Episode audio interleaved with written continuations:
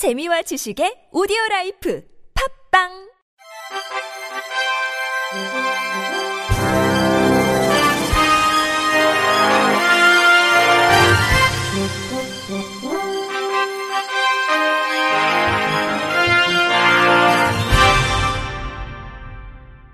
청취자 여러분 안녕하십니까. 12월 첫째 주 주간 KBIC 뉴스입니다. 2020 한국장애인인권상 수상자가 발표됐습니다.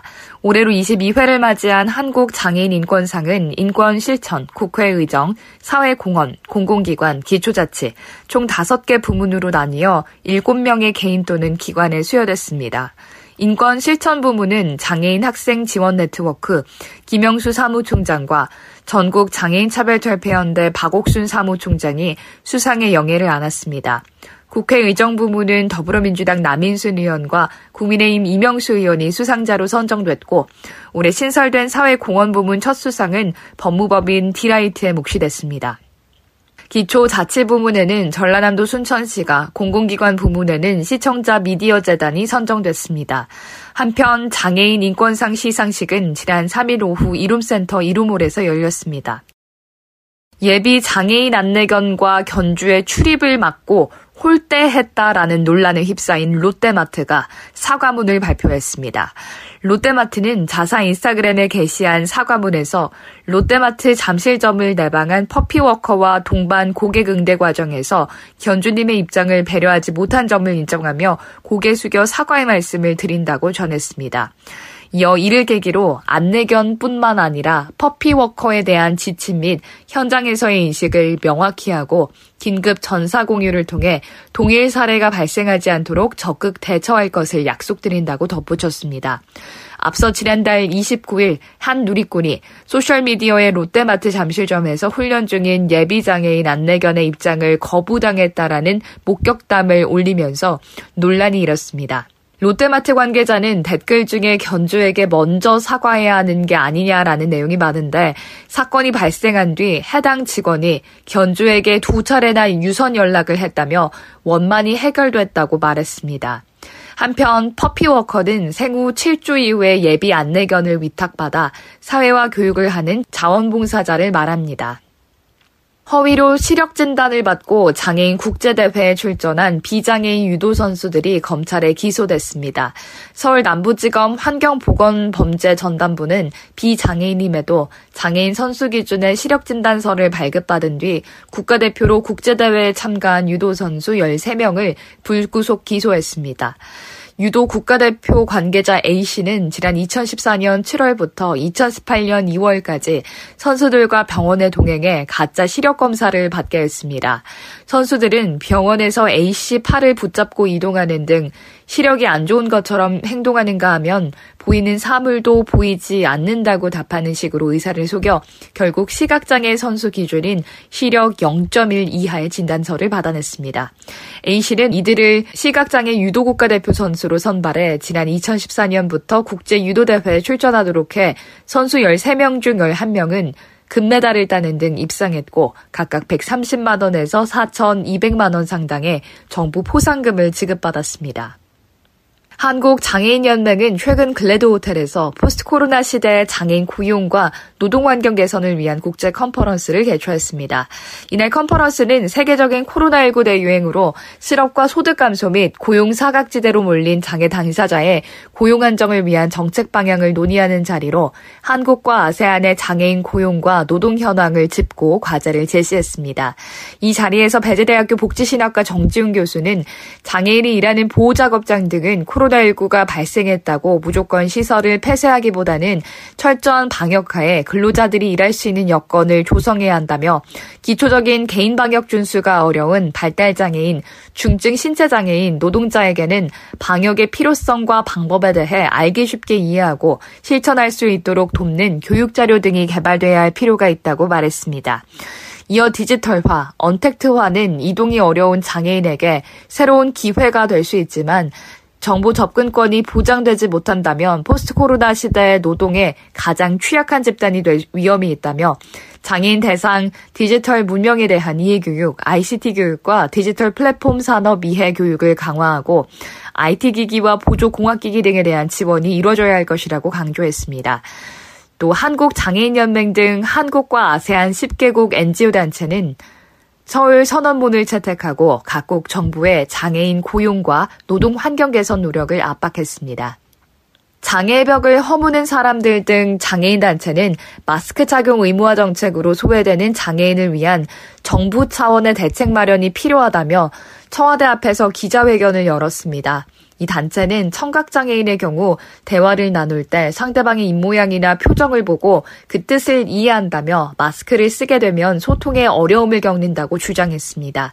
그러면서 장애인이 차별받지 않도록 브리핑을 통해 인식 개선 교육을 할 것과 투명 마스크 등 방역 물품을 복지기관에 비치할 것 등을 정부에 요구했습니다. 경기도 재활공학서비스연구지원센터가 국내 최초로 3D 보조기기 공공 플랫폼을 공개했습니다. 보조기기 3D 공공 플랫폼은 누구나 쉽게 자신이 만든 보조기기 설계도를 플랫폼에 올리거나 내려받아 사용할 수 있기 때문에 3D 프린터에 대한 전문적인 기술을 갖추지 않아도 맞춤형 보조기기를 제작할 수 있다고 센터는 설명했습니다. 특히 완성된 3D 보조기기 아이템을 플랫폼에 공유함으로써 자연스럽게 보조기기 공유 생태계를 조성한다는 계획입니다. 또 센터는 보조기기 3D 공공 플랫폼의 활성화와 맞춤 보조기기에 대한 지역적 제한을 해소하기 위해서 올해 대구, 울산, 강원, 광주, 용인 지역에 5개 보조기기 서비스 기관과 협력 체계를 조성했고 2022년까지 전국 15개 기관으로 협력 기관을 넓혀나갈 예정입니다. 인천 지역 특수교사 모임인 존중과 배려의 희망 제작소는 장애 학생을 위한 인권교육 프로그램 지도서를 발간했다고 밝혔습니다. 최근 인권과 인권교육의 전반적인 탐색을 통한 장애 학생의 특성에 적합한 인권교육 프로그램을 안내하기 위해 1부 인권교육 수업을 하기 전에 인권교육에 대한 기본적인 이해, 2부 장애 학생을 위한 인권교육 프로그램 구성 및 특징, 3부 실제 수업 지도안으로 구성했습니다. 나와 타인의 소중함 알기, 다양한 권리의 이해, 권리의 의미 알기, 학교와 가정에서 인권 침해 상황에서 권리 지키기, 권리 갈등의 해결과 타인의 권리를 존중하는 태도 기르기 등 인권교육 프로그램 내용을 담았습니다. 장애 학생이 생활 장면에서 겪을 수 있는 인권과 관련된 구체적인 상황을 나타내는 삽화가 다양하게 삽입돼 있으며 매차 시 수업에는 즉시 사용할 수 있는 PPT와 동영상, 활동 자료가 첨부됐습니다.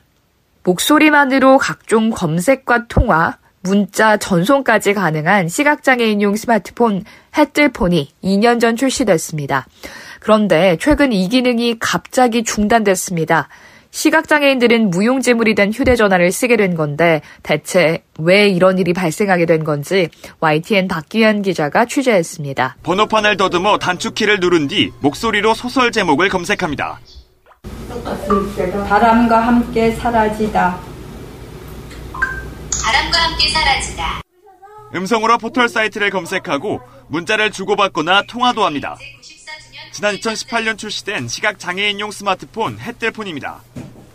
한 IT 기업이 개발한 건데 폴더형 기기에 화면을 음성으로 읽어주는 기능 등 시각장애인 맞춤형 기술을 탑재했습니다. 개발사가 시각장애인연합회에 프로그램을 기부하면서 정식 판매가 시작됐고 현재 시각장애인 3,000명 이상이 구입해 쓰고 있습니다. 햇들폰 사용자. 소리로 다 들으니까 좋았어요.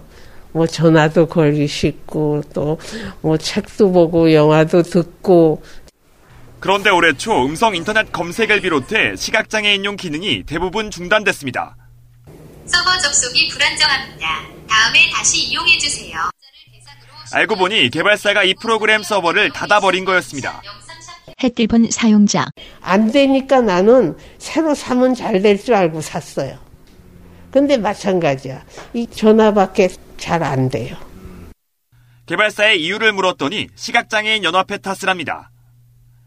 무상관리 약속을 한 2년이 지났는데도 연합회가 사업을 계속하자는 제안 한마디 하지 않았고 이 때문에 돈 안 되는 사업을 더 끌 수 없었다는 겁니다.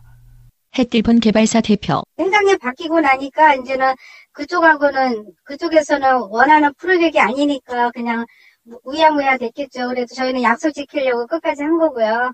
기대도 안 하고 전화 한 통 안 받은 적 없으니까. 반면 연합회는 자세한 설명도 하지 않은 채 사업을 중단해버린 개발사가 문제라고 주장합니다. 시각장애인 연합회 관계자. 저희가 햇들폰을 직접 뭐 한 게 아닙니다. 햇들폰은 개발에도 한 업체가 따로 있고 판매한 업체가 따로 있어요. 가시적으로 보여지는 게 없어서 그렇지 노력은 하고 있다 해결하기 위해서. 개발사와 연합회가 서로에게 책임을 떠넘기며 다투는 속에 햇들폰 사업은 무용지물이 됐습니다.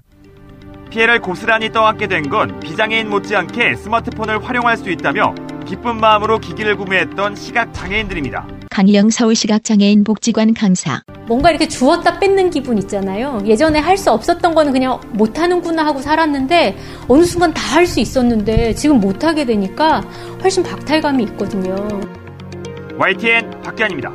이상으로 12월 첫째 주 주간 KBIC 뉴스를 마칩니다. 지금까지 제작의 이창훈, 진행의 유정진이었습니다. 고맙습니다. KBIC.